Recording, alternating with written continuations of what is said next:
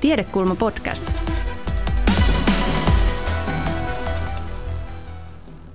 Tervetuloa Tiedekulman live-keskusteluohjelman pariin. Minä olen Nuppu Stenruus ja toimin tänään teidän luotsina, kun matkaamme täältä Helsingin yliopiston etäolohuoneesta arktisille vesille. Uskallan väittää, että edessämme on aikamoinen seikkailu. Meillä on heikentyneen koronatilanteen takia tänään maskit kasvoilla nyt ensimmäistä kertaa, mutta toivotaan, että näette kuitenkin, miten silmät hymyilee. Lokakuussa päättyi kaikkien aikojen laajin pohjoisen napaseudun tutkimusretki Mosaic-hanke, johon osallistuu noin, osallistui noin 600 tutkijaa 20 eri maasta. Science-tiedelehti nosti hankkeen tämän vuoden tärkeimpien tiedetapausten joukkoon. Seuraavaksi puhutaan siitä, miksi arktinen on niin merkittävä, millaista on tehdä tutkimusta ääriolosuhteista, millaisia tuloksia voimme vuoden tiedetapaukselta odottaa, eikä tietenkään unohdeta jääkarhuja. Tervetuloa mukaan suurelle tutkimusmatkalle.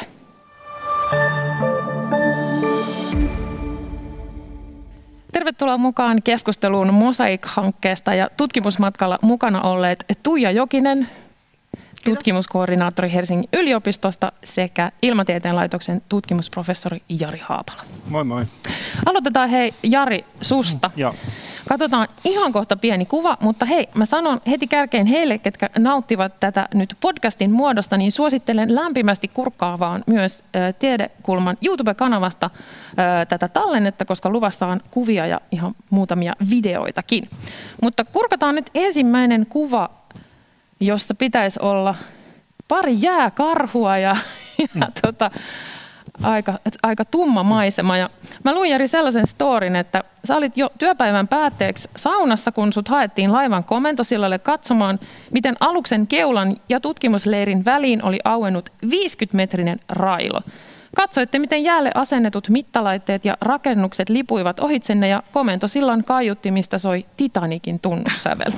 Seuraavaksi ilmaan räjähtivät oranssit raketit, sillä jääkarhut olivat laukaiseet ansalangat ja varoitusraketit. Huhhuh. Tämä kuulostaa ihan, ihan tota, ö, leffalta. Kyllä, kyllä jos, jos joku käsikirjoittaja olisi kirjoittanut tuommoisen skriptin mulle ja mä olisin niin tieteilijälle arvioinut, sanonut, täyttä roskaa, että ei, ei tollaista voi tapahtua. Mutta kyllä se oli niin yllätyksiä täynnä. Niin kuin ajatellaan, että totta kai kun silloin kun me lähdettiin koko reissulle, yksi tiedettiin, että aika paljon tuo jääkenttä liikkuu ja railoontuu. Mutta se oli se varmaan se ensimmäinen. Mä olin niin kuin sieltä niin kuin lokakuun alusta ähm, tammi, ähm, joulukuun puolen väliin saakka siellä laivalla, niin siinä aikana se jääkenttä avautui, rikkoutui hyvin paljon, niin se oli, se oli ihan odotettavaa, mutta se magnitudis, millä tavalla, kuinka paljon sitä rikkoutui, niin se, se, oli, se oli yllätys. Ja tosiaan tämä tilanne oli sellainen, että me niin nähtiin, että jääkenttä avautuu ja avautuu. Mä menin itse saunaan sinä, että sanon kavereille, että, että joo, että ei tässä nyt mitään tapahdukaan. Ja sitten ne tuli hakemaan mutta sanoin, että tuu nyt katsomaan. Kun sitten se, se koko se jääkenttäalue meillä oli, te, oli niin kuin laiva oli asennettu jäihin ja sitten se meidän jääleiri, kaikki tutkimuslaitteet oli niin kuin siinä laivan niin kuin brykan edessä, nokan edessä. Semmoinen muutamien satojen metrien päässä, niin se iso railo avautui just siihen niin kuin laivan ja sen tutkimusalueen väliin. Ja sitten se niin kuin jääkenttä liikkui niin nopeasti, että ihan siis tota, silmillä pystyi havaitsemaan sitä. Ja yhdessä kohtaa oli esimerkiksi kaukokartoituslaitteet, että sillä oli kahden miljoonaa e- euron edestä laitteita jäälle. Ja se oli vielä aika myrskytilanne, että kukaan ei tietenkään voinut mennä enää niitä niin kuin evakuoimaan ja pelastamaan. Niin se ainoa mahdollisuus oli siellä Brygalla katsoa sitä. Se oli niin kuin kaikki tapahtui meidän silmien edessä. Ja sitten siitä varmaan niin kuin kumarrettiin mekkaa ja minne tahansa arktisille jumalille, että ei tapahtuisi mitään. Ja tota, sitten se yksi, yksi niin kuin Irville, joka tosiaan laittoi sen Titanikin soimaan, että se soi siellä niin kuin tau, tauotta. Se oli niin epätodellinen tunnelma. Katsottiin siinä, niin sitten yhtäkkiä jääkarhut tulee. Täytyy sanoa, että toi kuva ei ole ihan siitä samasta tapahtumasta, koska se, siitä tuli jääkarhu kahden pennun kanssa.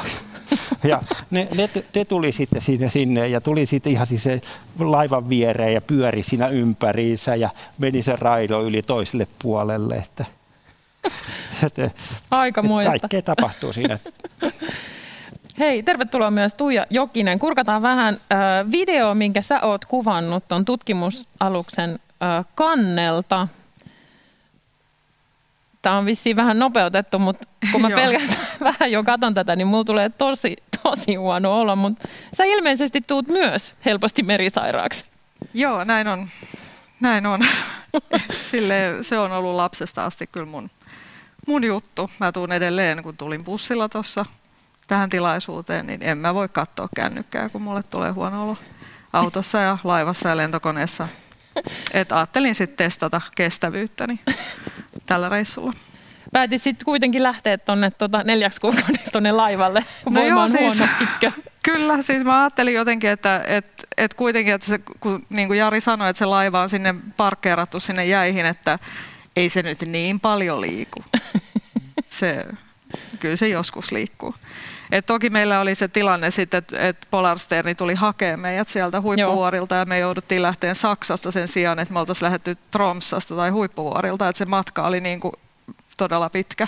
Et en mä koskaan ole niin pitkään laivalla ollut muutenkaan niin kuin ihan vesillä ja sitten vielä tämä jää, jäämurtaminen niin kuin siihen päälle, niin olihan se niin kuin jäänmurtaminen on vaan todella siistiä. Mahtavaa. Hei, palataan näihin teidän kokemuksiin vielä tuossa vähän myöhemmin tässä ohjelmassa, mutta sitä ennen tarvitaan kuitenkin kontekstia tälle Mosaic-hankkeelle ja Pohjoisen jäämeren tutkimusmatkalle. Arktinen alue on avain ilmastonmuutoksen ymmärtämiseen ja siksi sen tutkiminen on nyt elintärkeää. Arktisen ilmasto lämpenee kaksinkertaista vauhtia maapallon keskiarvoon verrattuna ja napa-alueet vaikuttavat koko maapallon ilmastoon. Tämä Mosaic-hanke on yksi isoimmista ja ollut myös tiedeviestinnältään yksi näkyvimmistä hankkeista. Kerrottu ja lyhyesti, mistä on kyse, kauan tämä kesti, kuinka kauan tätä valmisteltiin ja mitä kaikkia tahoja Suomesta oli mukana? Ai vitsi, kuinka kauan valmisteltiin? Mä jostain niin puhuin, me tehtiin tämä yhteistyössä semmoinen sveitsiläisen instituutin kanssa. Ja tota, hän, tämä meidän, heidän niin kuin pomonsa sieltä sanoi, että hän on ensimmäisessä kokouksessa ollut vuonna 2011. Okay. Ja ei voinut tietää siinä vaiheessa, kun projektia ruvettiin suunnittelemaan, että onko hän edes töissä akatemiassa enää siinä vaiheessa. että tota, onko vaihtanut, vaihtanut paikkaa. Ja hän oli yksi näistä ihmisistä, jotka sitten lähti kuitenkin Polarsternille. Et se oli hänelle tosi, tosi iso juttu. Et mä oon itse mukana ollut semmoisen kol, kaksi, kolme vuotta. Ja tota, tosiaan siis se koko projekti, niin kuin se alkoi syyskuussa 2019, lähti laiva tuolta Tromsasta. Me oltiin sitä siellä pakkaamassa ja ajoin itse asuntoautolla Norjaan ja vein vielä viimeiset kamat sinne ja tota, käytiin asentaa Ninletit ja, ja Polarsteni lähti, lähti matkaan. Ja sitten tosiaan tuli takaisin nyt sit lokakuun 12, oliko? Jotain sitä luokkaa. Jotain sitä luokkaa Saksaan asti sitten tulivat sieltä. Ja Suomesta oli mukana No ilmatieteen laitokselta Jari ryhmästä varmaan useampikin ihminen. Joo, Joo että nyt viimeisellä legellä oli sitten Roberta Piracini ja Henna-Riitta Hannula. Joo. Enemmän tekee tota, niin kuin ilmakehätyötä, albedo, jään ja lumen, lumen tutkimusta. Joo, ja meillä oli taas mm. sitten Helsingin yliopistolta mun ryhmästä oli yksi ö, neljällä eri legillä sitten me oltiin tämmöinen neljän naistutkijan suomalaisjoukkio. Ja sitten siellä oli kuitenkin muitakin, esimerkiksi Ilkka Matero oli Joo, tuolta kyllä.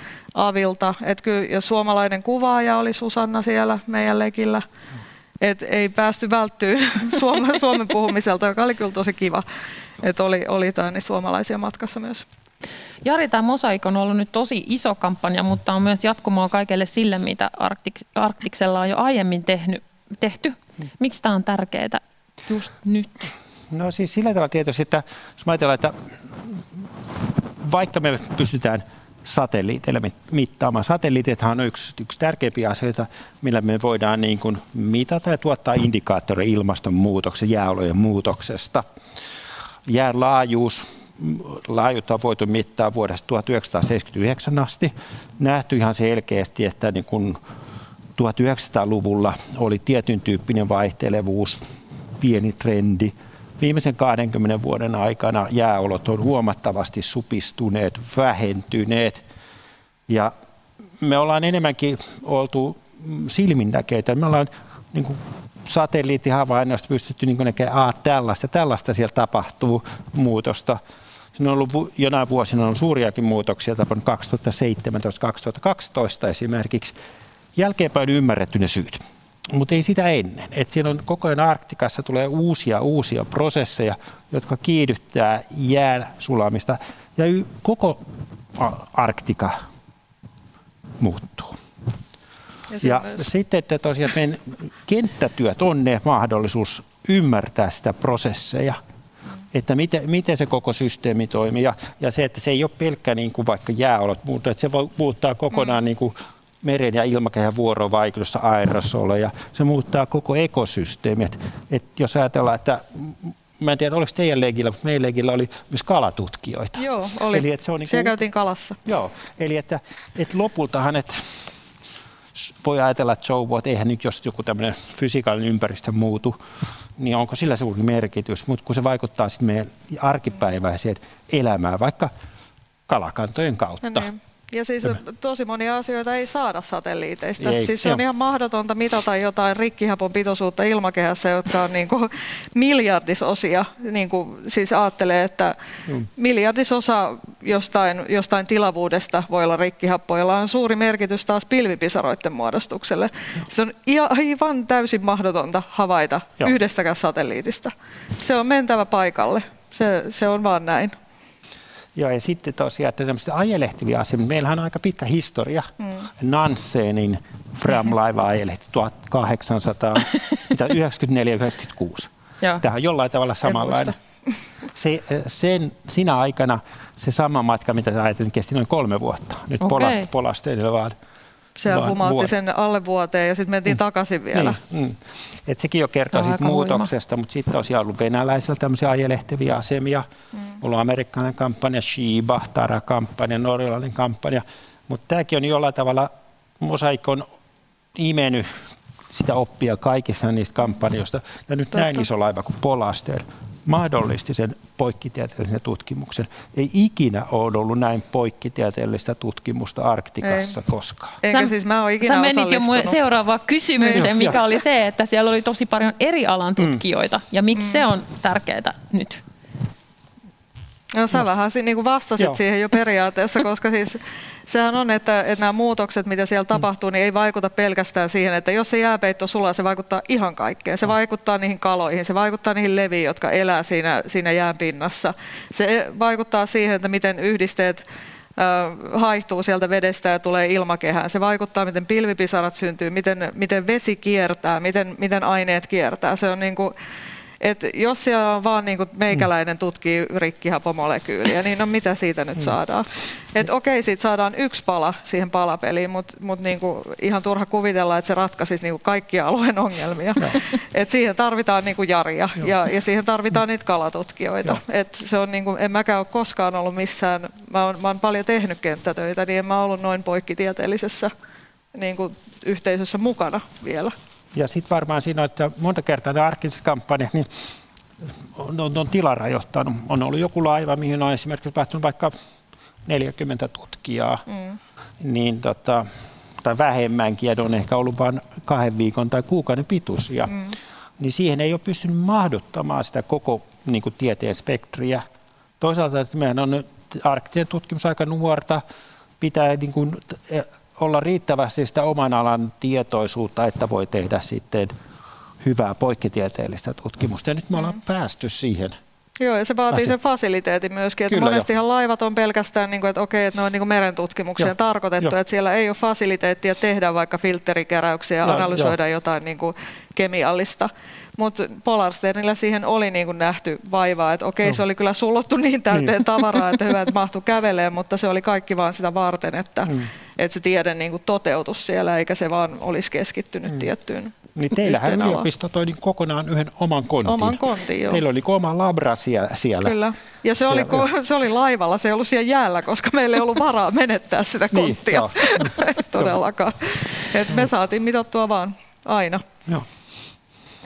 Te menitte jo siihen niin kuin ikään kuin arkipäiväiseen tutkimukseen niin kuin loistavasti. Te voisitte rupatella täällä kahdestaan, mua ei tarvita täällä ollenkaan johdattele tätä keskustelua, kun te olette jo ihan, ihan menossa. Mutta hei, katsotaan nyt kuvia ja jutellaan siitä, että minkälaista oli tehdä sitä tutkimusta siellä äärimmäisissä olosuhteissa.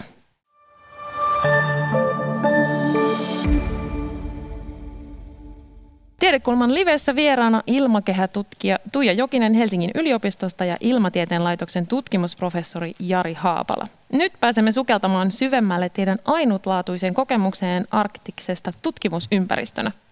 Millaista oli työskennellä hyytävän kylmissä pakkasissa, kun kaverina oli jääkarhuja tai jatkuvasti railoontuva jäälautta? Katsotaan, katsotaan tähän alkuun Tuija sun kuvaama videopätkä paikan päältä, niin saadaan vähän tuntumaa siitä, että minkälaisissa maisemissa te oikein siellä vietitte aikaa.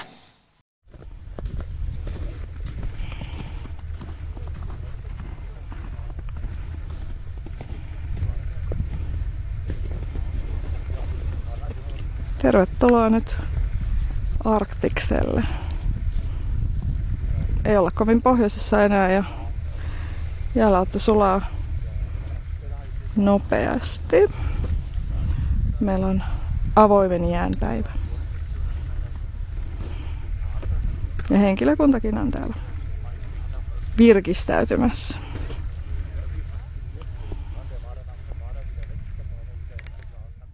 Mitä tarkoittaa Tuija, että on avoimen jään päivä?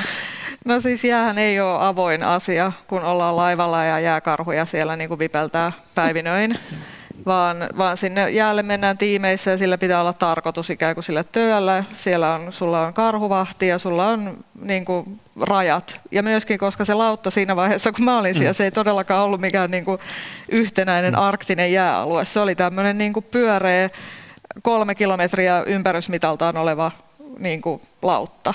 Ja mehän ei oltu mitenkään niin kuin kiinni enää siinä, vaan me puskettiin sillä laivalla koko ajan sitä jääreunaa. Meillä oli moottorit päällä ja me puskettiin niin kuin jatkuvasti sitä lauttaa vasten, että me edes pysyttiin siellä.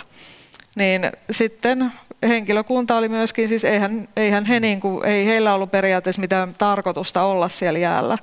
Niin me järjestettiin sitten avoimen, jään päivä.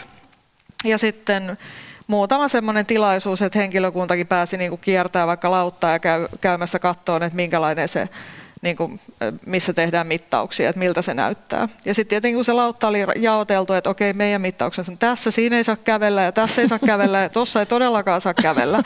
että niin kuin se, oli tosi, niin kuin se piti tosi tarkasti suunnitella, että, että siellä oli tiet, mitä pitkin kuljettiin ja, ja näin, että ei se hirveän vapaata ollut. Että mulla meni kaksi-kolme viikkoa, kun me oltiin siellä leirissä ennen kuin mä menin itse jäälle. Sulla oli Jari myös tämä tämmöinen jääkarhukoulutus, eikö ollut? Joo, kyllä joo. Eli sä pystyit olemaan kannella myös vahtina siinä vaiheessa, kun, kun tota muut meni tekemään tutkimusta jäällä. Niin, tai siis oli kahdenlaista. Että sillä laivallahan oli siellä Brygalla, niin se oli kuka taas, se oli vain niin kuin katto mm. kiikareilla. Mutta sitten tosiaan minä ja oikeastaan kaikki meidän jäätiimi, niin, niin aina yksi kanto asetta. Joo. Ja että, että se oli sitten yhden velvollisuus oli sitten suojata tai turvata tai katsoa sitä ympäristöä. Että tota, se oli sitten vuorotellen kuka tahansa, kuka tahansa me, meistä oli sitten sen jääkarhuvahtina. Että se kuulostaa kauhean hienolta ja makealta, mutta se oli itse asiassa kaikkein tylsin homma. Kyllä. Se oli ja siitä tuli aina kylmä. Tyl, tyl, tylsin homma, mitä sä voit kuvitella. Että ajattele nyt täysin pimeässä otsalampu varossa ja sitten sulla on pyssy, pyssy olalla niin vartios, vähän niin kuin kunniavartiossa tuossa tota, presidentin niin. edessä ja katot siinä ja kiikan. Ja sitten on pirun kylmä. Niin. Sitten sit, sit pitää yrittää keksiä jotain tekemistä. Muut tekee, kaverit tekee kivaa, hauskaa tutkimusta ja niillä on lämmintä, kun ne vähän liikkuu. Sitten niin sit on siinä, että ei se, ei se kyllä mikään niinku suosikkijobi kenellekään ollut. Ei. Mä en, mä en edes uusinut mun tota, karhu, tai siis tota, asekoulutusta Joo. ihan sen takia, kun mä ajattelin, että se on vaan niin, että mun tulee kylmää, mulla mm. on tylsää ja sitten mä keskeytän kaikkien työt, kun mä sanoin, että mun on niin kylmää, että on pakko lähteä himaan. Tota, kurkataan Jari Joo. pari kuvaa sieltä, sieltä sun, sun legiltä. Sulla oli ihan päinvastaiset olosuhteet sitten taas kuin Tuijalla. Joo. Eli tota, tässä me nähdään kuvassa hengitys höyryy, teillä on tosi paksun näköiset hanskat. Joo. Ja tota, otsalampun valossa, niin kuin mm. äsken tositäkin totesit, niin seisoo siellä pimeällä kannella. Niin kerro vähän, että minkälaista se sun arkipäiväinen tutkimus tuolla Joo, että se oli, oli kyllä sinänsä, se on aika makeeta, että aurinko meni horisontin alapuolelle 9. päivä lokakuuta. Ja toi eka, eka mm, kuva oli varmaan siltä ajalta justi, että se niin kuin lokakuun pari ekaa viikkoa ja ne on siis aivan uskomaan. Mulla on itsellänikin kuvia, että se, se taivaan väri, mm. se tietyn tyyppinen sininen väri, että se aurinko, aurinko sit se on niin kuin horisontti, se on niin mielettömän kauan aikaa siellä horisontissa ja välillä ne värit muuttuu, että eri päivinä. Että se, oli, se, oli, se oli siis todella upean näköistä. Ja tota, sitten tietysti tämä talvi, silloin kun tosiaan sen jälkeen sitten pari kuukautta oltiin täydessä pimeydessä, tai siis seuraavallekin oli enemmänkin, että täydessä pimeydessä, niin alussa tietysti oli vähän vaikeaa saada siihen rytmistä kiinni. Mm. Tuli niin kuin, varmaan aika monella oli vaikeuksia, niin kuin, väsytti vaan hirveästi. Mutta sitten siihen tottui siihen kaamokseen, täydelliseen kaamokseen. Ja, mutta tuossa tosiaan, silloin kun aika paljon tässä nyt on kuvattu, tämä on ihan oikeastaan tämmöinen sitä harjoituskaudelta, kun tuli seuraava leikin porukka, niin niille opetettiin noita jäänmittauksia, tai siis jää, tuossa kairataan jäänäytettä, niin otettiin tässä lä- lähellä laivaa. Mutta jää, jääkairaus, niin se tapahtui esimerkiksi jossain kahden kilometrin päässä niin kaukana, että siellä ei ollut mitään valoja. Ja siellä käytettiin punaisia lamppuja ihan sen takia, ettei tule niin mitään niin kuin luon äh, keinotekoista valoa, mm. ettei se niin kuin häiritse biologista kasvustoa, että punaista valoa. Että se, se on aika niin kuin silleen mystistä tehdä semmoisen valon kanssa. Ja, tietysti silmät on aika jännä, jännä, että silmät tottuu siihen hämärään. Mutta se, se, että silloin, silloin siinä se hämärässä on sitten just se toisaalta, että kun jääkarhuja tuossa alkuvaiheessa oli aika paljon, niin siinä on kuitenkin vähän semmoinen niin kuin, äh, ei nyt niin turvallinen fiilis. Mm. Niin. Et, etkö tietää, että, että siellä voi olla missä tahansa karhuja on ja niitä, mm. niitä, niitä oli. Sitten kylmyys oli, oli kova, että sitten tosiaan, jos oli pakkasta 20 astetta ja tuulta yli 10 metriä sekunnissa, niin, niin, niin kun joutuu käsittelemään laitteita, varsinkin laitteita, jotka on metallisia, vaikka on pienet, sitten joutuu käyttämään niin kuin, vähän niin kuin vaikka ohuita hanskoja, niin, niin se, se sitten sormiin sattuu. Mutta me tehtiin sillä tavalla, että me oltiin oikeasti, me lähtiin niin kuin aamulla yhdeksän aikaa, tultiin laivalle takas 12, oltiin syömässä ja mentiin takas iltapäivälle. Et, ettei me varmaan niin kuin, hyvin harvoin oltiin niin kuin koko päivää ulkona.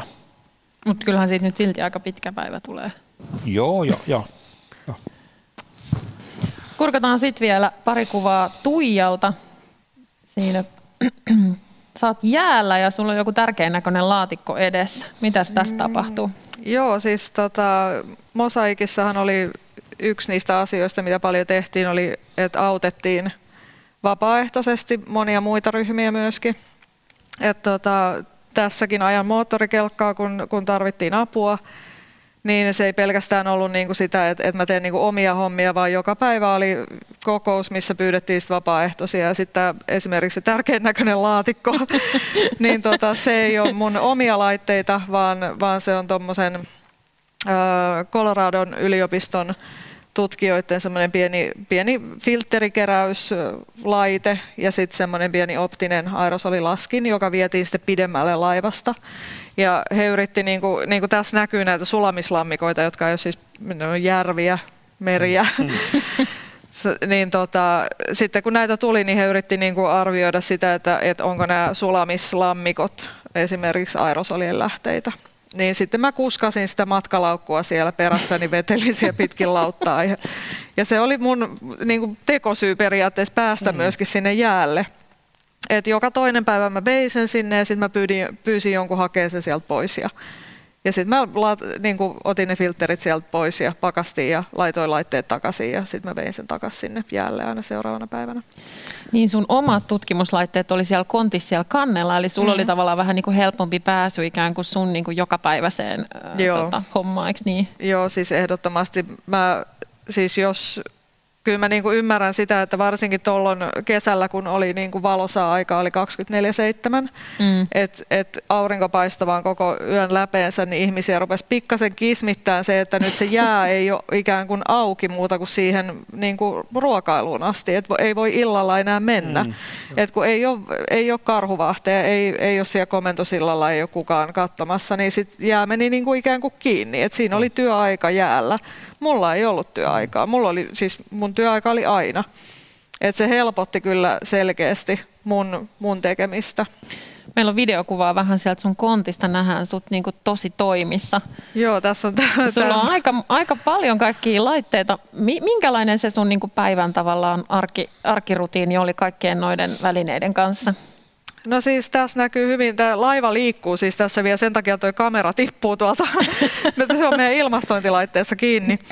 Ja tota, siis tässä näkyy osa meidän laitteessa, että tuossa kontissa oli, oliko siinä nyt 23 laitetta, erilaisia massaspektrometrejä, aerosolihiukkaslaskureita, bioaerosolilaskureita, mustan hiilen laskureita, sitten kaikkia hivenkaasuja, otsonia, metaania – rikkidioksidia, hiilidioksidia mitattiin tuosta kontista. Mun työpäivä siis oli periaatteessa, mä avasin oman koneeni ja menin läpi semmoisen noin 200 asian listan päivittäin. Aina samaan suuntaan, koska jos meni toiseen suuntaan, niin sitten oli vähän sillä niin että okei, nyt menee sekaisin. Että, että kannattaa, siis mulle sanottiin, kun mä tulin sinne, että vaikka tämä tuntuu niin kuin siltä, että sä niin kuin handlaat ja, ja sä pystyt niin kuin katsoa kaikki tällä, niin se on kuitenkin hyvä katsoa kaikki läpi aina.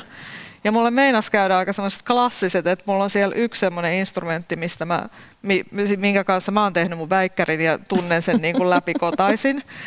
Niin se oli se, joka oli mennyt pois päältä ja mä en huomannut. Et kaikki muut mä menin tiedätkö, tosi tarkkaa ja sitten mä olin silleen, joo toi toimii, kyllä ei siinä ole mitään, mutta se oli vaan jäätynyt ihan totaalisesti. Ja kun siellä saattaa olla, että muutokset on tosi hitaita tai on niinku tosi samanlaisia päiviä, niin vaan, no joo, kyllä se toimii. Mut, Sa- joo saa olla myös vissiin aikamoinen insinööri niin kuin tämän tutkijaroolin lisäksi, että jos jotain hajoaa, niin sinne ei hirveästi lähetetäkään mitään varaosia tai tota korjaussarjaa, että sitten jos jotain hajoaa, niin mitä sitten? No sitten improvisoidaan suurimmassa osassa. siis toki tarvii muistaa, että tätä kampanjaa on suunniteltu niin kuin vuosia. Mm-hmm. Et kyllä se käytiin todella tarkkaan läpi, että kaikkea, mitä siellä voi mennä rikki, on mukana ja kaksi kertaa ja kolme kertaa. Ja et meilläkin saattoi olla, niin kuin, että osa laitteistoja, meillä oli kaksi laitetta mukana, jossa toinen oli pelkkä varaosa. Ja sitten kun, tää, niin kun mä menin sinne esimerkiksi, kun kampanjasta oli yli puolet jo tehty, ja meillä oli niin hyviä tuloksia ja kaikki oli niin kuin mennyt tosi hyvin, niin sitten mä vaan kaivoin ne kaikki laitteet, sieltä mä pistin ne mittaan sinne perään, koska meillä oli ongelma siinä, että, että kun sä mittaat laivalta, niin sulla mm. on siis savupiippu siinä. Mm. Ja jos sä mittaat aero, niin kuin pienhiukkasia, ja savupiippu ja tuule, tuulee niin kuin suoraan meidän, meidän niihin laitteisiin, niin sehän on hirveä ongelma, että eihän me mitata silloin mitään niin kuin arktiseen liittyvää. Eli silloin kun mä sain niin kuin laitteet sit molempiin päihin sitä laivaa, mä niin kuin kiipeilin siellä konttien katoilla ja tökin niitä henkilökuntaa, että anteeksi, voitte se nostaa mulle, että nuo laitteet on ihan, ihan mihin tahansa. Ja sitten vähän sähköjohtoa niin kuin kauhealla roikalla jostain niin kuin sähköä niin tota, sitten mulla oli molemmissa päissä laivaa mittarit, että et jos sattu tuuleen yhteen suuntaan ja niin kuin tulokset on kontaminoituneita laivan päästöistä, niin toisella puolella oli silti puhdasta. että oli se aika mutta piti nostaa sieltä kerran, kun mä en päässyt omin avuin sieltä kontin katolta enää pois, kun, kun mä, vähän, mä oon hyvä kiipeä, mutta alas oli vähän vaikeampi tulla, en mä ylettynyt enää, niin mä jouduin huutelemaan, joku tuli nostaa mut sieltä alas, kun se oli vähän semmoista. Minkälainen luontokokemus tämä oli? Te olette ollut aika, aika poikkeuksellisissa olosuhteissa, mihin kovin moni meistä ei pääse, niin minkälainen se oli luontokokemuksena? No oli siellä enemmän kuin kissa ja koira, niin kuin kotona. siis ihan mieletön, meillä ainakin. Siis niin kuin ihan käsittämätön. Me nähtiin valaita niin kuin edessä ja takaa ja sivulla ja, ja niin kuin tota, lin, lintuja rupesin pongaan, en yleensä välitä niin linnuista, mutta ruve, ruvettiin vähän kerään pisteitä, että niin kuin kun mentiin tuosta napapiiristä ylös, niin siellä oli muutama ihminen, joka tykkäsi lintuja bongata, niin me sitten ruvettiin pisteitä vähän leikkimielisesti kerään. Ja sitten kun me tultiin, siis totta kai jääkarhut, ne nyt oli niinku, ne vaan tuli mm. siihen, niinku, ne oli siinä. Sitten on sillä niinku, että on niinku todellista, että siinä on niinku jääkarhuja joka päivä. Ja sitten me tultiin vielä takaisin, niin me nähtiin siis miekkavalasparvia Oi. merellä. Me oltiin, mä olin ihan sillä että no niin, tää oli niinku tässä, mun ei tarvii ikinä nä- nähdä mitään. Että kaikki on niinku nähty. Kannatti olla merisairas. Mursun olisi halunnut nähdä. Se ei tullut vastaan. Mitäs Jari? Joo, no kato, sillä tavalla, kun me mentiin, lähdettiin silloin Tromsasta syyskuun 20. päivä, niin oli se niin pimeätä ja takas tullessa oli täys, täys kaamos. Sori. Niin, ei, ei siellä, varmaan siellä oli valaita, mutta ei, ei niitä näkynyt ja niin tosiaan jääkarhut näkyi sitten sillä, sillä alueella spottivaloissa Joo. ja muuta. Mutta mulle itselläni kyllä oli se, että kun pääsi hiihtämään tuolla. Mm. Ja me tehtiin, se oli siltä tosiaan, että meillä oli tarkoitus, että me käytetään skiiduja. Ja skiiduilla ajetaan sitten, niin kuin, meillä oli automaattisia mittalaitteita vähän kauempana ja skiidulla mennään sinne. Ja, niin kuin tehtiin alussa, mutta sitten se jääkenttä rupesi niin pahasti railoitumaan, että ei voitukaan tosiaan käyttää enää skiidoja, niin joutuin nyt perinteisesti hiihtämällä. ja tota, mulla oli sitten vielä tosi vaikka siellä oli yksi, yksi tota, näistä, niin kuin, siellä oli kuusi ammatti jääkarhuvahtia ja yksi niistä oli yksi tämmöinen norjalainen hiihtäjä, joka on huippuvuorelta ja se on, se on hiihtänyt ihan hui, tuonne Pohjois-Navallekin todella kokenut, niin sen kanssa se oli niin kuin mun parina tai mä olin hänen, niin lähdettiin sitten hiihtämään sinne vähän kauemmaksi. Ja sitten tosiaan tässä niin pilkkopimeässä yössä kuutavon valossa sitten näitä railoja pitkin, jäätyneet railoja pitkin ja muuta, niin se oli kyllä ihan mielettömän makeeta. Että siis, Joo, meille ei kyllä päässyt mihinkään. Joka paikassa oli vesilammikko. Aina, Joo. aina tuli vettä vastaan. Ei niinku mitään chanssia. Me käytiin Joo. uimassa. Aivan just. Ja sitten sit niinku se, kyllä se talvella sitten se, se mm, varsinkin silloin tosiaan kun oli kuutamo, niin se näytti ihan kuin olisi toisella planeetalla ollut. Mm. Että, että oli niin kuin, että ollaan niin kuin kuussa. Ja varsinkin sitten kun meillä oli jotain näitä laitteita, kaukokartoituslaitteita, jotka oli semmoisia niin kuin oikeastaan robotteja, jotka mm. mit, mittailee sinne, niin ne näytti sellaiselta niin kuin härveleiltä, mitä kuuhun asennetaan tai jonnekin muualle. Eli koko, koko se, se, niin kuin se mielikuva, ja sanon, että meillä oli vielä todella niin kuin huonot yhteydet ulkomaailmaan, niin mm. kyllä siinä tuli myös se, niin kuin se vaikea sanoa, että onko se luontokokemus, mikä kokemus, se oli niin paras kokemus. Mulla oli kyllä sitten se, kun oikein pääsi niin kuin tästä oravan pyörästä mm, pois. Mm. Et se oli, että meillä oli se sa- sata ihmistä siellä, pilkko pimeässä, tietysti laivalla valot ja muuta, mutta se, se jotenkin se oli niin suljettu yhteisö, niin kuin, vähän niin kuin avaruuskapseli. Mm, niin, että et sitä olisi se on. tehnyt semmoista retkeä. Ja, ja et se on niin kuin ihan sama sitten, että oot sä sitten siellä Arktikassa vai olisiko sitten menisi tuosta tuota jostain Saturnuksen toisella puolella, niin varmaan niin kuin fiiliksellä se on ihan sama. Niin se on aikamoinen se eris, eristäytyminen niin kuin tavallaan mu- muusta maailmasta. Et varmaan toisaalta niin kuin, kun ei seuraa mitään päivän polttavia uutisia ja ei ole mitään älylaitteet, Joo. pääsee tavallaan siitä virrasta irti, mutta onko se myös henkisesti aika niin kuin, tavallaan raskasta olla sit erossa perheestä ja läheisistä? No, ja ei me niin eristyksissä oltu, siis vaikka oltiin pidemmällä kuin kansainvälinen avaruusasema on. Siis meillähän kävi niin, että tämä siis SpaceX-laukaisu tapahtui just silloin, kun me oltiin huippiksilla. Ja me naurettiin vaan, että noi tulee aikaisemmin kotiin kuin me ja ne on lähempänä. ne pääsee nopeammin himaan, kun me päästä sieltä. Et tota, ja siis tämä oli niinku ensimmäinen arktinen retki, mikä mulla on ollut, että mulla on ollut WhatsApp käytössä. Siis sehän Oho. oli niinku ihan käsit, eihän, siis eihän missään eristyksissä oltu mun mielestä. Joo, no, siis Grönlannissa ja Etelämantereella me ollaan oltu, niinku se, se on sähköposti, pelkkää tekstiä, semmoinen niinku muutama rivi ja that's it, ja Joo. ei paljon kommunikoida. Se on niinku, et nyt oli niinku sentään, että et WhatsApp toimi suht nopeasti sillä Joo. lailla, että se piti olla auki, että ikään kuin viestit lähti.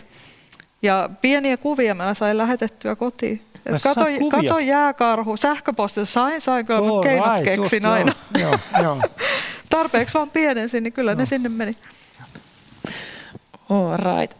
Teillä oli Tuija myös tämmöinen aikamoinen haaste, tämä pandemia, mikä puhkesi niin kuin myös tässä ke- kesken teidän niin kuin, teidän, niin kuin valmistautumista, että, että niin kuin se toi sit ilmeisesti niin kuin oman eristyksensä niin kuin sun kokemukseen, että, että ilmeisesti siinä elettiin aika jännittäviä hetkiä ennen kuin pääsitte sinne alukselle ja jännititte, että pääsettekö ollenkaan perille asti. Joo, siis kyllä mä olin niin kuin lähes sata varma, että se, se niin kuin kaatuu tämä, tämä homma tähän koronaan. Et, et jos ajattelee, että sata ihmistä lyödään eri puolilta maailmaa ensin hotelliin eristyksiin, ja ensinnäkin se, että kun tuli matkustusrajoitukset, niin munhan piti hakea lupa niin kuin dekaanilta, että mä pääsen, niin kuin, että mulla on ikään kuin syy mennä johonkin.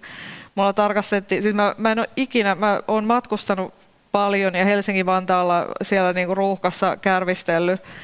Ja siellä ei ollut ketään, siis ei ketään. Se oli niin, mä, mä otin niinku video siitä, kun mä olin lentokentällä, että tämä on niinku ihan aavekaupunki mm-hmm. silloin, kun me lähdettiin. Ja tota Frankfurtin kentällä oli ehkä 20 ihmistä. Ja tota, sitten me niinku, mulla oli tosi semmoinen, mä sanoin mun miehelle, että et tota, et niin kauan kun mä en ole sillä laivalla, niin me ei olla menossa mihkään. Et, et niinku, ennen kuin me, meidät fyysisesti niinku siirretään siitä hotellista sinne laivalle, mä, en, mä oon vielä tulossa kotiin. Niin kuin, et tota, mä en uskonut siihen, että sata ihmistä kun laitetaan, niin kuin, testataan randomisti, että siellä ei yhdellä olisi ollut niin kuin, mm. korona. Ja, ja se sitten tapahtui, että me, me testattiin kolme kertaa sen, sen karanteenin aikana, anteeksi. Ja tota, tota, tota, sitten kävi niin, että, että me oltiin sitten negatiivisia niin kuin koko konkkaronkka ja päästiin lähteen. Mutta sehän, mehän oltiin niin kuin, ikään kuin siitähän lähti yksi osio pois siitä välistä. Tai että sitä niin kuin mm. kolmososio pidennettiin ja nelososio aikastettiin. Ja sitten niin kuin se viimeinen niin kuin tippui ikään kuin pois, että ne edelliset oli, kun ne kolmososiolaiset oli siellä niin kuin lähes puoli vuotta tämän ikään kuin soudetaan ja huovataan, että et kun ei ollut myöskään laivaa, millä me oltaisiin menty. Niinpä. Et se, meidän piti mennä sillä ruotsalaisella Odenilla, hmm. mutta eihän se ottanut enää kyytiin muuta kuin ruotsalaisia. Emme nyt, sori, ei oltu ruotsalaisia ihan kaikki. Et oli se ihan, ihan niin kuin älytön, älytön mietintä siinä. Ja siellä lentotiimissähän oli yksi korona. Hmm. Ja tämä tota, peru sitten esimerkiksi se lentokampanja vähäksi aikaa siitä, että, että se sit suoritettiin myöhemmin. Hmm. Ja tämä tapahtui siis uudelleen vielä sillä viimeisellä leikillä, että niin kuin sama rumpa niille ihmisille, että kaikki on koronavapaita, että ne voi lähteä. Mitä te muistelette tältä reissulta vielä kiikkustuolista, kiikkustuolista tai kerrotte sitten semmoisena suurena tarinana lapsen, lapsen lapsille? Jari voi varmaan aloittaa. Sulla, sulla... Hmm, mitä? Mulla ehkä itselläni kuitenkin on se, se yhteishenki. Se mm. on niin kuin kaikkein makeinta ja se niin kuin, just tulee ihmisiä eri puolilta. Että tiede on siitä, siitä upeata, että jos mä ajatellaan vaikka jos polaaritiede, että hei, että onko tämä nyt tällaista niin kuin, niin kuin Pohjoismaat, Saksa, Pohjois-Amerikka kansat, vai niin kuin tällaiset pohjoiset kansat harrastaa. Joo, niinhän me ollaan.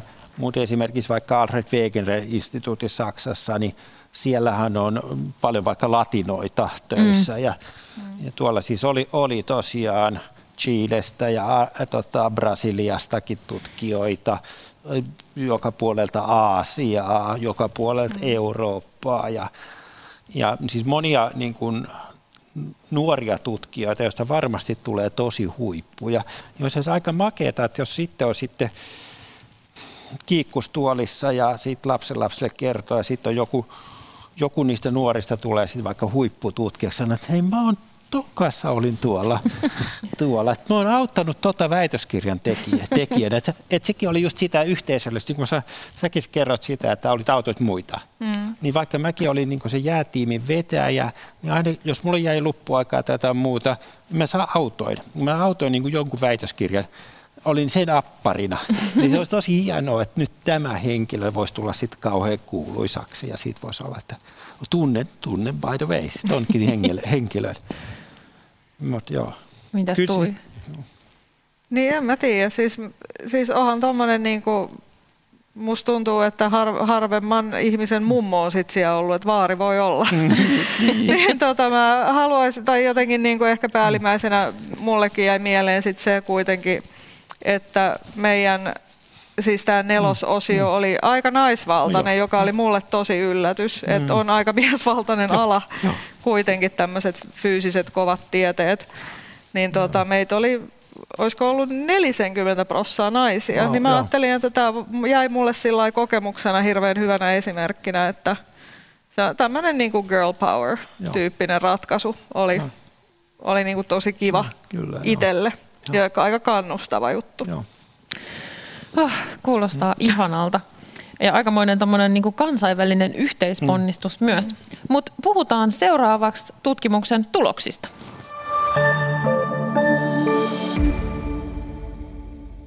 Tiedekulman livessä vieraana ilmakehätutkija Tuija Jokinen Helsingin yliopistosta ja Ilmatieteen laitoksen tutkimusprofessori Jari Haapala. He ovat molemmat olleet mukana Mosaic-hankkeessa, joka on Science-tiedelehden mukaan yksi tämän vuoden tärkeimpiä tiedetapauksia.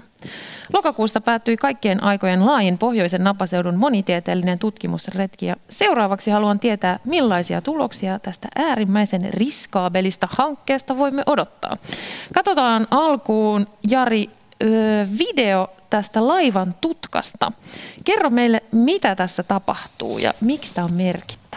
Joo, tämä on tietysti meidän ilmatieteen laitoksen ylpeys, että tämä on suomalaista teknologiaa, käytetään siitä, että voidaan saada laivatutkasta kuvaa. Kuvataan jääkenttää kerran, kerran kahdessa sekunnissa. Eli tämä on niin kuin, vähän niin kuin satelliittikuva, tutkakuva. Eli tuon kuvan pinta-ala on 7,5 kertaa 7,5 kilometriä. Ja nyt tuossa näkyy 10 minuutin välein, että miten se jääkenttä liikkuu. Et jääkenttä ei ole mikään yhtenäinen laatta, joka niin kuin liikkuisi tasaisesti, vaan että siinä tapahtuu koko ajan tämmöistä elämistä. Siinä syntyy railoja, se välillä pakkautuu, puristautuu kasaan. Me nähtiin ihan selkeästi tuolla aikana, että tuommoiset vanhat niin kuin lautat, niin ne, ne muutaman kuukauden aikana ne puristu kasaan, ne niin kuin pinta-ala pieni puoleen ja syntyi uusia valleja ja syntyi, syntyi koko ajan railoja. Että, ja sitten ne railot, railot sitten jäätyy, siinä syntyy, syntyy uut, uutta jäätä. Ja tämä on se, että mikä on aikaisemmin Arktika on ollut paljon, on totta kai liikkunut, mutta tämä liikkuvuus on lisääntynyt. Ja ihan selkeästi, että jää on ohuempaa, se, enemmän, se on he, hauraampaa. Ilmakehän matalapaineet vaikuttaa siihen sillä tavalla, että se rikkoutuu enemmän. Jolloin sitten vuorovaikutus meren ja ilmakehän välillä on suurempaa ja se vaikuttaa tietysti vaikka aerosoliin, pienhiukkasten muodostumiseen. Joo, ja siis tämähän on niin kuin meillekin ihan merkittävä. Tämä on, tämä on tosi mielenkiintoista ilmakehätutkijalle se, että, että koska yleensähän kun on kaamos, niin jos ei ole valoa, niin valohan on yleensä semmoinen niin kuin ikään kuin energian lähde ja, ja kun tulee säteilyä, niin kuin aurinko lämmittää, niin tota, e- erilaiset kemialliset reaktiot tietenkin lähtee myöskin ikään kuin liikkeelle ja tuo kaamoksessa hyvin vähän mitään tapahtuu. Mutta me havaittiin sitä, että kun tosiaan kun tutkassa tota, tapahtuu, niin meilläkin värähtää viisarit, että mm. et se, se oli niinku, ei, ei todellakaan odotettu oikeastaan. Me odotettiin, että me, me mitataan semmoista selvää kivaa nollatasoa. Mitään Joo. ei tapahdu. Ei, mitään ei tule vedestä ilmakehää, mitään ei tule jäästä ilmakehää. Siellä on vain pimeätä ja, ja nollaa ikään kuin. Mutta se ei ole se tilanne. Et heti kun tämä jää rakoilee, niin, ja vesi tuolla allahan on niinku selkeästi lämpösämpää kuin ilma. Että sähän näet niinku varmaan, että siellä tulee höyryä, vesihöyryä niinku höyrystyy. Niin tota, silloin sieltä tulee myöskin erilaisia aineksia. Sieltä voi tulla jotain halogeeniyhdisteitä, sieltä voi tulla orgaanisia yhdisteitä, rikkiyhdisteitä, jotka sitten pystyy jopa pelkän laivan valon avulla hapettuu semmoiseen muotoon, että ne pystyy tiivistyä ja muodostamaan pieniä hiukkasia. Että tää on niinku, tää oli ihan niinku, siis me oltiin sillä että ei, ei tämä ole, mm. että nämä nyt on jotain, vaan tulee laivasta jotain, mutta ei, ei tuu, ne tulee tuolta. Et se oli niinku tosi, tosi mielenkiintoinen havainto heti tällä talvella. Toinen, mikä ö, oli havainto talvella ja sen pystyi tekemään ilman insinöörilaitteitakin, se liittyy tähän hengitysilmaan. Kerrottu jo siitä. No siis joo, periaatteessa mä aamulla kun mä menin ulos, avasin laivan oven ja hengitin ulos. Ja jos on pakkasta, niin yleensähän sä, niin kuin täällä Suomessa varsinkin, sä näet oman hengityksesi, että sit sulle tulee pilvi. Eli tää on niin kuin, siis sä muodostat pilviä, koska sä, niin kuin, sä tuotat vesihöyryä. Ja jos ilmassa on hiukkasia, niin sä, se tiivistyy näiden tämä vesihöyry sun hengitysilmassa tiivistyy näiden hiukkasten päälle. Ja silloin syntyy pilvi. Mutta jos ei ole hiukkasia, niin sä voit hengittää kuinka paljon tahansa, niin ei tule pilveä. Eli toisin sanoen, kun sä avaat oven ja hengität ulos, ja jos ei tule pilveä, niin sä tiedät, että tänään on puhdas päivä. Tai just tämä hetki on ainakin puhdas. Sitten jos on paljon pieniukkasia, tulee esimerkiksi sieltä savupiipusta, niin heti kun hengität, niin heti näkyy niin kuin pilvi. Että on arkipäivän aerosoli tai pilven muodossa, se, että aeros, ilman, ilman näitä pienihiukkasia ei myöskään olisi pilviä ja vesi ei kiertäisi yhtään mihinkään. Et se on niin tosi tärkeä prosessi, jos, jos löydetään niitä ikään kuin pilviä muodostavia pienhiukkasia myös tuolta Arktikselta koska pilvien osuus sit siihen, että, että lämpiääkö ilmasta vai viilenääkö, se on myös tosi iso. Mm. Ja varsinkin siinä vaiheessa, jos me menetetään tämmöinen niin valkoinen iso jäämassa, joka heijastaa kaiken säteilyn lähes niin kuin avaruuteen, niin siinä vaiheessa pilvien merkitys on varmaan vielä isompi. Et vaikea kuvitella, mikä se vaikutus tulee olemaan edes. Et se tulee olemaan maha, niin kuin todella iso, jos se jää ihan oikeasti mm. sieltä niin kuin mm. sulaa. Katsotaan vielä toinen ö, video, missä vielä on jäätä. Hmm. Ja tämä on kuvattu eri aikaan vuodesta. Kerro Jari, missä, mitä tässä tapahtuu? Niin, tämä on nyt heinäkuusta, heinäkuun 23. kolmas päivä. Tämä eikö ole Tuija silloin, kun sä olit siellä? Joo, siis lo- se 24. Lopu... päivä on mun synttärit. Onneksi Tämä on synttärivideo. Joo. No siinä ne jäälautat tanssii, si- tanssii, tanssii sitten sun kanssa. Sun kunniaksi. Joo, mutta tämä kuvaa sitä eroa, että tämä on sama lautta. Ja nyt se, se ensimmäinen video oli sillä, kun se jäälautta oli siellä lähellä Laptevimerta, mm, keskellä niin kuin jo syvällä Arktikassa talvella, milloin niin kuin kaikki railot jäätyy tosi nopeasti kiinni. Mm. Toi on nyt siis se sama jääkenttä on, on siirtynyt sitten sinne Framinsalmeen ja on kesä. Mm. Aina kun on syntynyt sitten railoja, niin se jääkenttä ei enää jäädykään yhteen. Eli se on enemmänkin sitten tämmöistä rakeista, vähän niin kuin hiekkaa. Tämä on niin kuin sellaista niin kuin materiaalia kuin hiekkamateriaalia ja se liikkuu siellä sitten. Ja tuolla taas on meren pyörteellä on suuri merkitys. Tämä on se, mitä me halutaan ymmärtää niin kuin fysikaalisesti, se, että se muutos siitä tilasta, mikä on niin kuin se ydintalven tila, hmm. sitten tähän suuntaan. Et, ja nyt meillä on ne tiedot. Nyt meillä on ensimmäistä kertaa tämän tyyppinen aikasarja ja tietoja. Tämä on se, mitä me halutaan sitten seuraavien vuosien, vuosikymmenen aikana yhdessä tutkia muiden, muiden, muiden kanssa, ymmärtää sitä jään fysiikkaa vielä paremmin, jotta me voidaan mallittaa vaikka ilmastomalleilla. Siis nyt kun näkee tuon videon, niin on vaikea uskoa. Tai siis niin kuin vaikka se jää niin kuin liikku siellä koko aika, ja. mutta kun sä oot itse, eihän sulla ole niin kuin kykyä silloin hahmottaa niin, noin jo. isoa aluetta, niin siis vaikea uskoa Joo. olleensa tuolla. Tulee vähän merisairaaksi, jota katsoo tuota, niin kuin, että vitsi mitä pyörintää siellä on mm. ollut. Et, et se kyllä, siis joinain päivinä vaan, niin kuin mä otin just näitä timelapseja sieltä niin kuin, tota, komentosillalta, niin sitten kahden tunnin aikana saattoi, että se koko horisontti vaan niin kuin hävisi Joo. tai liikahti tai tuli niin kuin sadan metrin railo viereen ja sitten se meni kiinni. Mm. Ja sitten ihmiset näkyy siellä, kun muurahaiset menee, tiedätkö, että se, oli, se on kyllä niin kuin, ne timelapsit oli kyllä tosi mielenkiintoinen mm. ikään kuin tapa hahmottaa sitä, että kuinka paljon sitä liikettä Joo. on. Ja ehkä tälleen, niin kuin, kun itse on tottunut jotenkin mannerjäähän tai katsonut sitä, mm. kun tuossa Suomen edustalla se jää makaa aika paikallaan, kyllä, niin toi on niin kuin huimaa nähdä, miten dynaaminen se on ja mm. miten paljon se liikkuu, että sitä ei jotenkin niin kuin oikein pysty käsittämään. Että, ja tutkasta näkyy mm. siis, että me mentiin välillä ympyröitä tällainen niin kuin mm. päivittäin. Että, että välillä se oikeastaan me liikuttiin tällaista. Me mietittiin, mm. että onko se niin kuin vuoroveden vaikutus vai joku toinen oskillaatio, mikä tämän aiheuttaa tämän, niin kuin tämän meidän ajelehtimisen semmoisessa aaltokuviossa. Mutta sitten me muutama päivä mentiin ihan ympyröitä tällainen. Mm. Mm. niin se on hauska siis se kartasta seuraa, että, että miten se laiva menee. Et mekin yritettiin siis pitää sitä laivaa niin kuin ikään kuin yhteen suuntaan, että me saataisiin puhtaalta sektorilta ilmaa mittalaitteelle, mutta koitapa siinä nyt sitten, kun se laiva menee sillä pyörii Joo. siellä, niin sitten vaan mitataan sitä, mitä, niin kuin on, mitä tulee vastaan. Minkälaisia tu- tuloksia me voidaan sitten odottaa ja millä aikajänteellä? Hmm, kumpi vastaa nyt tässä no, vaiheessa? Mä, tiedän, mä voin vaikka Joo. lähteä tästä. Meillä on aika hyvä, hyvä tota, kuhina tämän datan, datan kanssa. Nyt me saatiin Suomen Akatemialta rahoitustakin data-analyysiin, niin on tota aika hyvä, hyvä kuhina nyt sen datan, datan ympärillä, että et meillä on niin kun esimerkiksi tästä just mitä Jari näytti mm. näistä railojen aukeamisesta ja sitten halogeenien tota, emi, emissioista ilmakehään, niin siitä on, siitä on tulossa esimerkiksi ensimmäinen gradu jo.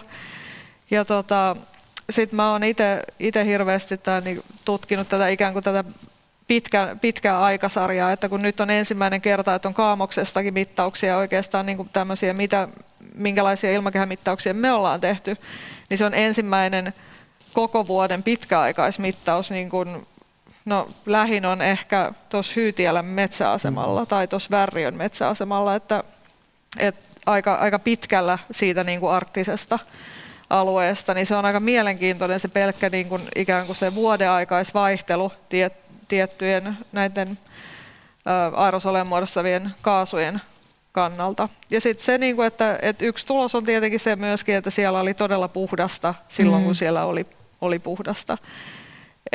Mutta 23 laitetta, mm. mm. sanotaanko, että aika, aika paljon jäätä saa virrata tuolla Arktiksella ennen kuin kaikki on analysoitu. Että olen myös valmis jakamaan tuloksia, jos tarvitset Nyt vaan lisää. datapakki jakoon. Joo, sillä tavalla tietysti Mosaikhan on alusta pitäen ollut, niin kuin, että kaikki datat on kaikkien käytettävissä, Joo. mutta tietysti PIllä on se niin kuin ennakko-oikeus siihen. Ja meillä on sitten niin esimerkiksi jäässä jään, jään no kaiken mielenkiintoista, että meitä ei ole Suomessa kovin monta jäädynamiikan tutkijaa, että meitä on ILS ehkä pari kolme. Mm ja se on siinä. Mutta sitten meillä oli maanantaina esimerkiksi kansainvälinen niin kuin, ryhmä, Mosaic-ryhmä, niin meillä oli yli 20 siinä jo pelkästään niin kuin, siis sitä jäädynamiikkaa, joka on yksi pikkuinen osa koko tätä mosaikkia. Pelkästään jääryhmässä, sitten jos ajatellaan, että on jää- ja lumiryhmä, niin siinä on vähän yli 50. Mm. Ja niin koko ajan käydään sitä keskustelua ja, ja tosiaan, että kaikki me ollaan nyt, me ensimmäinen julkaisu tuli jo viime kesänä. Se oli enemmänkin siitä, että analysoitiin, että mistä tämä, mikä tämä mosaiklautta on, mikä sen ori, origin on, että mistä se on kotosin. Ja tota, nyt on työn alla jollain tavalla tämmöisiä niin kuin syn, no, alustavia synteesejä. Mm. Että se, että tosiaan, että me niin kuin se jään, jää fysiikan puolella sellaisia papereita, mitkä niin kuin Tuijalle ja on hyödyllisiä. Ja tuotetaan semmoisia aikasarjoja, mitkä Tuijalle on hyödyllisiä. Et se on meidän ehkä semmoinen ensimmäinen tavoite, hmm. tuottaa niitä semmoisia perusjuttuja, tai ei ehkä perusjuttuja ole, että koska on, onhan niissäkin paljon uutuusarvoa, mutta semmoisia, mikä on niin kuin erityisen hyödyllisiä muille ryhmille. Sitten me mennään niin kuin enemmän siihen syvälle siihen omaan asiaan, että meillä on Todolista on jo aika pitkä. että tota, ja se on niin tosi makeaa, että se, se meillä on niin hyvä henki, että se niin kuin näiden ulkomaalaisten ryhmien kanssa, että jaetaan sitä tietoa. Että, että toisaalta voi ajatella, että tätäkin, kun moni datahan on semmoista no, automaattiset laitteet, jotka tuottanut datan sinne Mosaic databaseen. Mm. No niin siellä kaikkien nyt käytettävissä, kaikkialle, jotka on niin Mosaic-ihmisiä – että joku, jos olisi törkeä tutkija, ne voisi niin napata ne datat siellä ja kirjoittaa sitten jonkun paperin siitä. Mutta onneksi moraalia on, on tutkijoilla sen verran, että, että siinä niin kuin jokaisessa datasetissä näkyy, kuka sen datan omistaja on. Että ot, ottaa niihin yhteyttä.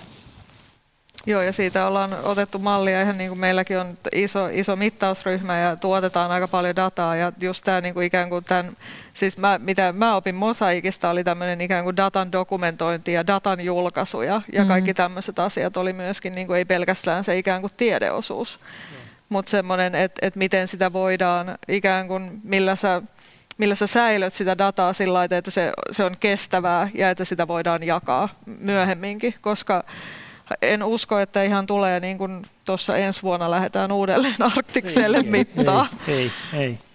Et silloin se pitää dokumentoida myöskin se data Kyllä, hyvin ja, ja varsinkin nykyään, kun on, on tosi, tosi isona tavoitteena, että kaikki data olisi tämmöistä open access, että mm. et kaikille saatavaa, niin itse kyllä opin, opin tosi paljon kyllä, tästä jo. järjestelystä siellä. Maalikona on pakko kysyä tähän loppuun vielä, että onko meillä nyt vielä aikaa, mikä niin kuin tavallaan meidän ti- tilanne on, se tuossa Tuija heitit, että mitä jos se, se kaikki sulaa, niin mikä teidän nyt niin kuin arvio tässä on? Niin, no siis ennusteethan on, että arktiin, arktinen, äh, tai siis tämä pohjoinen jäämeri olisi jäätön vuonna mitä 35 kesällä. Niin, 7. syyskuuta 34. Ah. Se, on, se on mun, mun, okay, mun arvio. se on sun arvio. okay. joo, joo. Et, et niin kuin, joo, aika ra, raju, raju tota, muutos on tulossa. Mm. Ja on se sillä tavalla, että siis jos puhutaan ilmastonmuutoksesta, että jos me laitettaisiin vaikka huomenna kaikki kasvihuonepäästöt kuriin, mm. niin kuin stabilisoituisi, että olisi tässä näin, niin silti vaikka niin kuin il, sinänsä niin kuin ilman lämpötila saattaa mm. stabilisoitua, niin silti meillä on niin paljon hiilidioksidia ilmakehässä, mm. se pitkäaltainen säteily, mikä tulee, se säteilypakote, se lämmittää meriä, se lämmittää jäätiköitä, se lämmittää merta, merijäätä, ne tulee sulamaan. Ne, niillä kestää, merillä kestää useita satoja vuosia, siis se hiilidioksidi, mikä kestää 300 vuotta ilmakehässä, niin se tasapainon löytäminen kestää useita satoja vuosia. Eli että jäät tulee sulamaan, jäätiköt tulee sulamaan, merenpinta pitää tulee kor- nousemaan vielä useita satoja vuosia. Mutta se, että kuinka paljon ne tulee, se on sitten tietysti meidän niin kuin, näistä päästöistä, mutta onhan tässä viime vuosina ollut aika positiivista. Voi olla, että koronalla on ollut äärimmäisen positiivinen vaikutus siihen, että, että nämä niin EUn ää, niin tukitoimet, Green Deal, kohdistuu erityisesti uusiutuvan energian lisäämiseen tai, tai kasvihuonepäästöjen vähentämiseen. Eli että, mutta se on, se on EU, e että Kiina, Kiinalla on aika hyvä, hyvä drive kanssa, että toivoa ei ollut menetetty. Oh, ihana kuulla, ihana kuulla. Joo. Nyt vielä loppuun, onko reissuja tulossa vai onko nyt teidän reissut reissattu?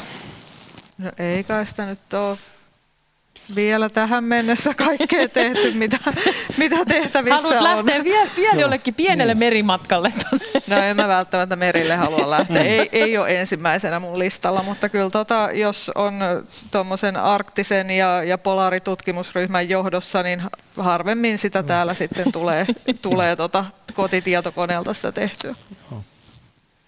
Joo, totta kai. Kyllähän niin palo on kova, mutta kyllä mä tietysti haluan antaa mieluummin nuorille nuorille mahdollisuuden, että, tota, et, että mä oon saanut itse niin paljon jo, että ei ole välttämättä niin tarvitse mennä, mutta jos kutsu käy, niin siihen pitää vastata. Näin on. Ikinä ei tiedä, mitä tulee. Ei, ei, ei. ei joo. joo, ei kyllä. Mullakin on reissoja niin monta takana, että kyllä ihan mielelläni annan puolet heti pois. Joo, joo. Joo, joo. Et jos nyt hetkeksi te jäätte joo. analysoimaan tätä hillitöntä dataa, mitä mm. te olette nyt niinku kerännyt ja ja sitten ehkä vasta parin vuoden päästä seuraava reissu. Niin, että se, että tutkijana niin kun tulee, tulee tiettyyn ikään, niin tota, alkaa sitten olla, että mikä on enää tarpeellista.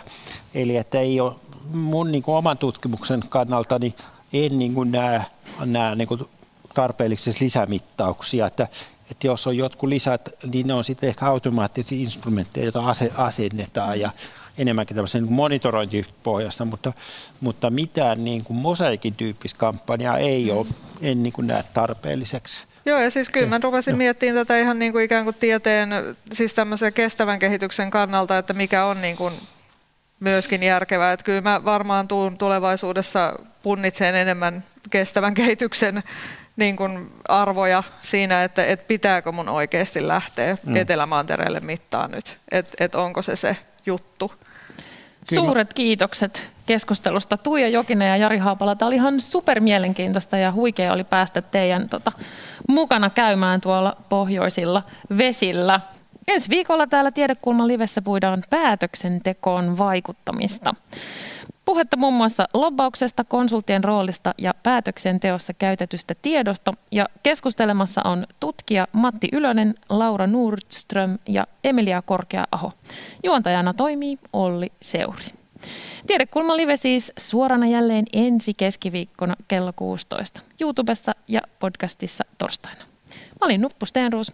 Kiitos paljon seurasta ja moikka!